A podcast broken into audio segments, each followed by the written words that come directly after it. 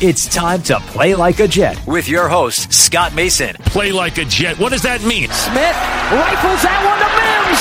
And that's a foot race he's going to win. Touchdown Baylor. Denzel Mims with another monster score of 70 yards. Five straight games, Anthony, where he's got a touchdown catch of over 20. That's deflected and picked up Mosley. He'll take it in. It's a pick six and a touchdown. Bell into the middle of that line, and it's a touchdown. Big return for Crowder. 85 yards. There was contact with the quarterback, and it's incomplete. They got pressure on Prescott. It was Adams who came blitzing in. Hill hit immediately when he got the handoff. You know and it's the Q-inator. oh my gosh. Listen, thank you. From the TOJ Digital Studio, this is Play Like a Jet. My name is Scott Mason. You can follow me on Twitter at Play Like a Jet One, and it's time for part two of the weekend mailbag. So for that, of course, we bring in the owner, the operator, the lead reporter, the whole shebang over at JetsInsider.com, and above all of that, a very big deal, Mr. Chris Nimbley. So let's jump right back into the mailbag. Next question comes in from Damian Shaw. He says. I have a question. Why is it that every time the mayor of New York City talks about sports, you always see the Jets and Giants logo, but no Bills? Is New York ashamed of the Buffalo Bills? Well, there's two reasons that this happens. Number one, it's because even though the Bills are technically a New York team, when people say New York, they're really thinking more about the New York City area. And as far as the mayor goes, regardless of who the mayor is, you have to remember he is the mayor of New York City. And so that means he is addressing the people that could potentially be his voters. Not a lot of Buffalo Bills fans that are able to vote for New York City mayor, but there are plenty of Jets and Giants fans. So it's really as simple as that. Yeah, and it goes even further. Like, uh, let's look at, uh, you know, even reporting about coronavirus. Like, the New York City was lumped in with New York State, but the New York State numbers weren't nearly as bad as New York City for obvious reasons. Um, so that's just people associate like northern New Jersey m- more with New York City than New York State with New York City. Uh, it's that's just the way it is, and that's the way it's always going to be. Um, every time you see you're watching a football game and they talk about the New York teams, they always leave Buffalo out, and then you get Buffalo fans come in and say, "Oh, they left us out, but we're the only team that plays in New York." Okay, great. A lot, most, a lot of teams play like just outside of the city that they rep anyway. Um, you know, like De- Detroit, Palace at Au- Auburn Hills is technically just outside of Detroit, but I don't hear too many people really complaining about that. It's just the way it is. It's the New York, New Jersey metropolitan area, and that's that's what it is. Next question comes in from Stone Cold Joe Douglas. He says, What do you think the record's going to be of the AFC East division winner? I'm going to go on a limb and I'm going to say that this is going to be a year where somebody will win the division at 11 and 5 and I'm going to say the Patriots. I just think with their coaching and with their elite defense, they're going to be able to win enough games, especially within the division and close games at the end of the year where they'll be able to pick up the division probably at 11 and 5. I think the Bills will come in second and then it'll be a battle between the Jets and the Dolphins to see who comes in third. But if I had to guess, 11 and 5 will probably get the job done this year. I'm gonna go with 11 and five, maybe 10 and six, but I'll go with 11 and five as well. But I'm going with the Bills getting that. Um, I I'm I'm uh, I'm not uh, believing too much in uh, the the Patriots right now. I'm certainly not counting them out, but to win the division, I just I think I have to go with the Bills. I understand, but I think the fact that I don't really think much of Josh Allen, and I know what the Patriots have done in the past with quarterbacks other than Tom Brady, they've still been able to get production out of them. I just believe strongly in their ability to do that. And when you put it together with that excellent defense with Stephon Gilmore, who is probably the best defensive player in the league right now, I just have to go with the Patriots until proven otherwise. But I totally understand because the Bills certainly have a really good roster. Next question comes in from our guy over at turnthejets.com, Michael Megan. He says, I've noticed a lot of 2020 is make or break for Sam Darnold takes going around, and I agree that it shouldn't take four full seasons to evaluate him, but it is worth asking the question what QB can you think of who didn't break out in their first two seasons, became a franchise quarterback? This is a tricky question because you got to remember back in the old days, a lot of times these quarterbacks didn't even play for the first couple of years. It is a pretty recent phenomenon that these guys would play right away. And also, Darnold is much younger than most of these guys that even come into the league. He's younger than Joe Burrow, for example. So it's a little different with him, and it's sort of a weird test case. I don't think that it has happened a lot. Eli Manning took a while. I don't know that I would even say he became a franchise quarterback by the metric of an elite quarterback, but he still turned into a solid starting NFL quarterback, and it took him a couple of years to really get there. I'd have to think of some other examples, but again, if you look at somebody like Aaron Rodgers, he sat out the first couple of years, so it's not really a fair comparison. Even Patrick Mahomes sat on the bench behind Alex Smith for a season. So it's really hard to say. I understand the point though because it hasn't been done often, but I just think there are a lot of variables that make Sam Darnold a little bit different. If you look at Sam Darnold's statistics, uh, statistical profile from there, uh, Aaron Schatz of Football Outsiders said it. I was the, this was a thread that Seth Walder, uh, formerly uh, of New York Daily News and now with ESPN, started, and you chimed in on but uh, about Darnold and his statistics. After two years, no quarterback has ever had these types of numbers and gone on to be an elite player. And Aaron Schatz tweeted quarterbacks since 2000 who were below replacement level by Football Outsiders metrics in their first two years and developed into reasonable NFL starters.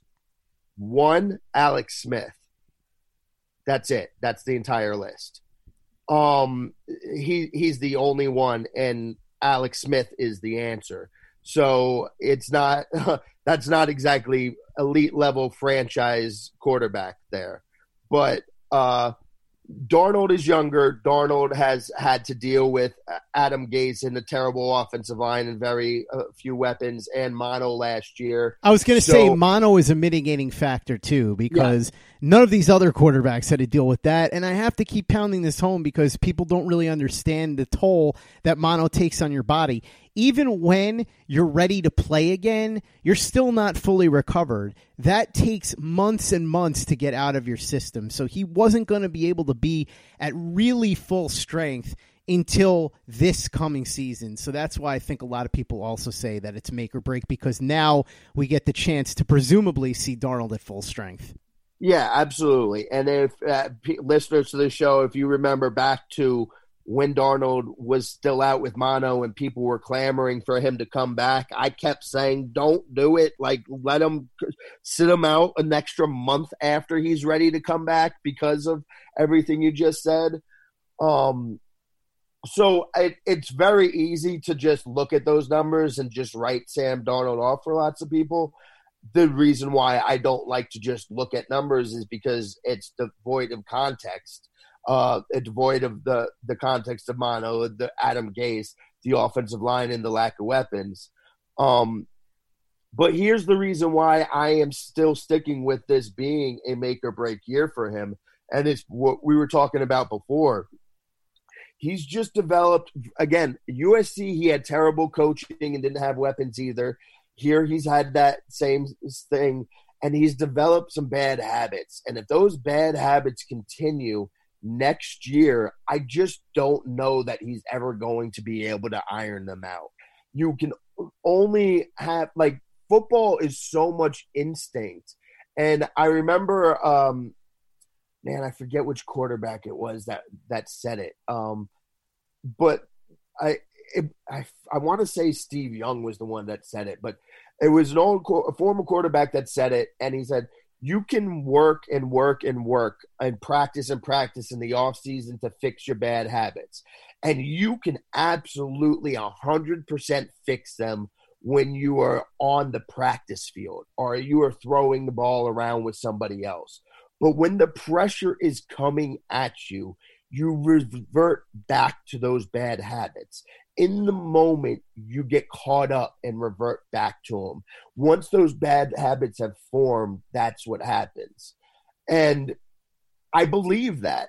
And so that I believe that it's definitely possible if everything improves around him and he doesn't have to deal with mono that this year he can iron out those kinks and he can shake off some of those bad habits. But if he doesn't do it this year, I'm I'm going to have serious doubts if he's ever going to be able to. That's why I still think I'm not. I'm, there is very little he could do badly next year that's going to make me say don't even bother bringing him back for uh, year four. Um, I I don't think that's the case. I, I I don't I don't know what could happen where I would say no, he doesn't get a chance in year four. But if he doesn't work those out, I'm gonna my expectations for him being able to ever work them out are going to be very, very low. While sports can bring us so much joy, it can also bring us a lot of unwanted stress, and that stress can make it difficult to concentrate, relax, and get decent sleep. Sunday Scaries was launched in 2017 by two best friends and business partners, Bo Schmidt and Mike Sill. They operated a full service bar with 50 employees and were always exhausted. They tried all kinds of products, but they didn't work. Then they started experimenting with CBD. They loved the effects and regained control of their days and nights, but they wanted better CBD products. So what they did for themselves was specially formulate CBD gummies with vitamins D3 and B12 that were super consumable, easy to take on the go, and effective. Long story short, their specially formulated CBD products and vitamins helped relieve the overwhelming angst they felt on a daily basis. So in July 2017, they named the company Sunday Scaries and began sharing their products with friends and launched their online store at sundayscaries.com. With tens of thousands of customers, monthly subscribers, and a 100% money back guarantee, Sunday Scaries has always been on a mission to transform a worrisome nation into a chill one. And right now, we have a bonus for you. Get 25% off all products at sundayscaries.com when you use the code OVERTIME. Again, 25% off all products at sundayscaries.com when you use the code OVERTIME. Hey guys, Greg Peterson here with the Baseball Betting Podcast. As we know, the MLB season is back in our lives. It's going to be a 60 game sprint unlike anything that we've ever seen before. And I'm going to be giving you picks every single day, seven days a week with Major League Baseball. We're also going to be keeping up with the KBO as well. If you like baseball and you like being able to make some money, subscribe to the Baseball Betting Podcast with Greg Peterson on Apple Podcasts, Google Play, Spotify, Stitcher, TuneIn, or wherever you get your podcasts. Hey guys, this is Greg Peterson, host of the podcast Hoopin' with Hoops. Despite the fact that college basketball is in the off season, it's never too early to get a jump start on taking a look at these teams because there is now 357 of them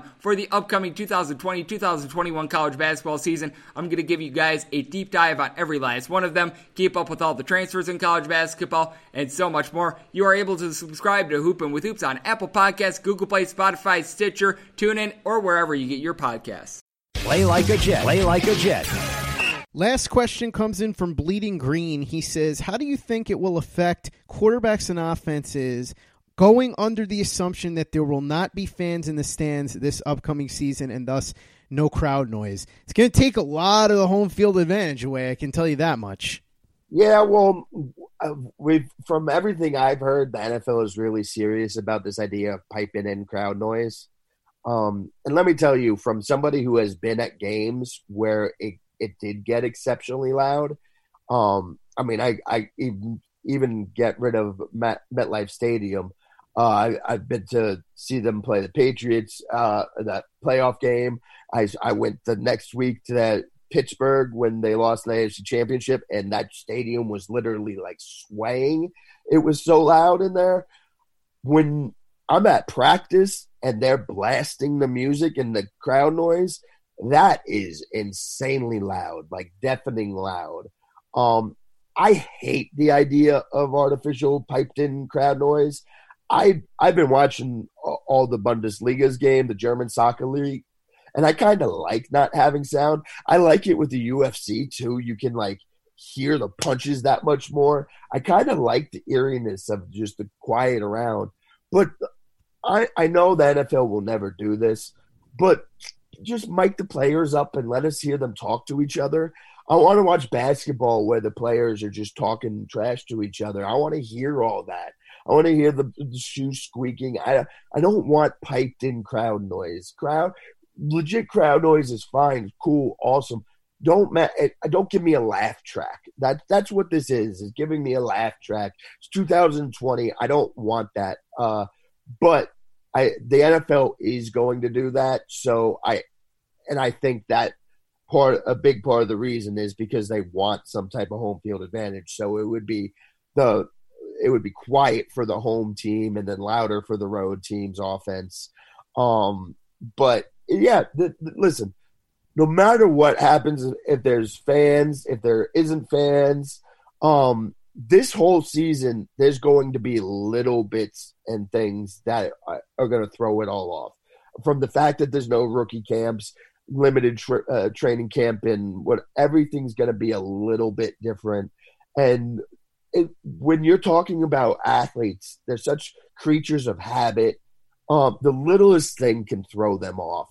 Um, now it, it, could help and it could make players play better. There's there's just no way to predict this, but there are going to be hiccups, and that's going to uh, in ways that are going to affect uh, people that we didn't see coming or didn't expect. It's just it's going to happen, but you know that that's going to be a small uh, price to pay if we do get to have football because that that's most important. I think we'll all put up with a little bit of weirdness, a little bit of things being a little different than normal, as long as we get football. I will say that the way that they've done it in wrestling has actually been kind of cool, although I don't think you could emulate it in the NFL. What they've done is they've had the other wrestlers sit at ringside and basically be the live audience. So it's obviously nowhere near as loud as having an actual crowd, but it does give it the feel of extra ambiance so you don't think that you're watching an empty arena. I don't think you could pull something like that off with football because of the size of the stadiums, and I just don't think that you could get employees of the teams to be loud enough. But that's something that has been cool that has worked in pro wrestling. I'm not sure what the NFL will do. Like you said, I don't love the idea of a laugh track, but I guess they're going to try and come up with some way for these NFL teams to cash in on their home field advantages. And that, Chris, by the way, will wrap up the mailbag. Thank you, as always, for joining me as we answered all of these questions. So many great ones, not just on football, but as always on TV, food, movies the whole nine yards. That's what I love about the mailbag. We can answer questions about everything. And we can still talk plenty of Jets, just like you do at your website, jetsinsider.com. So, why don't you go ahead and let everybody know what you've got cooking over there? Yeah, I got uh, I, I got an article in the works now, probably drop tomorrow about Jamal, just the status of uh, you know, a lot of what we talked about uh, today, but just going into a little more detail about that and why I think it's much to do about nothing. And Jamal is not going to be happy that uh, I, I won't spoil it any more than I did with my earlier answer. Uh, I'm going to go into start doing my uh, uh, position breakdowns, depth chart stuff. Um, and I got a, a couple other things uh, cooking in the works right now. I got some offensive line ideas uh, that I'm bringing along slowly. I'm trying to uh, figure out exactly how to pace this without uh knowing you know when's the next tra- training camp or mini camp to cover so i'm trying to spread it out and sprinkle it a little bit um so but i'll have plenty of content coming up in the next weeks go ahead and follow chris on Twitter at CNimbley and at Jets Insider. Read his very big deal work over at jetsinsider.com. If you haven't given us a five star review on iTunes yet, if you could go ahead and do that for us, really appreciate it. Easy way to help out the show if you like what we're doing. It doesn't take you much time, it doesn't cost you any money, but it goes a long way to help us out. So if you could do that for us, we would be quite grateful. And for the latest and greatest, the New York Jets podcast, you know where to go. That's Turn on the Jets Digital and turnonthejets.com.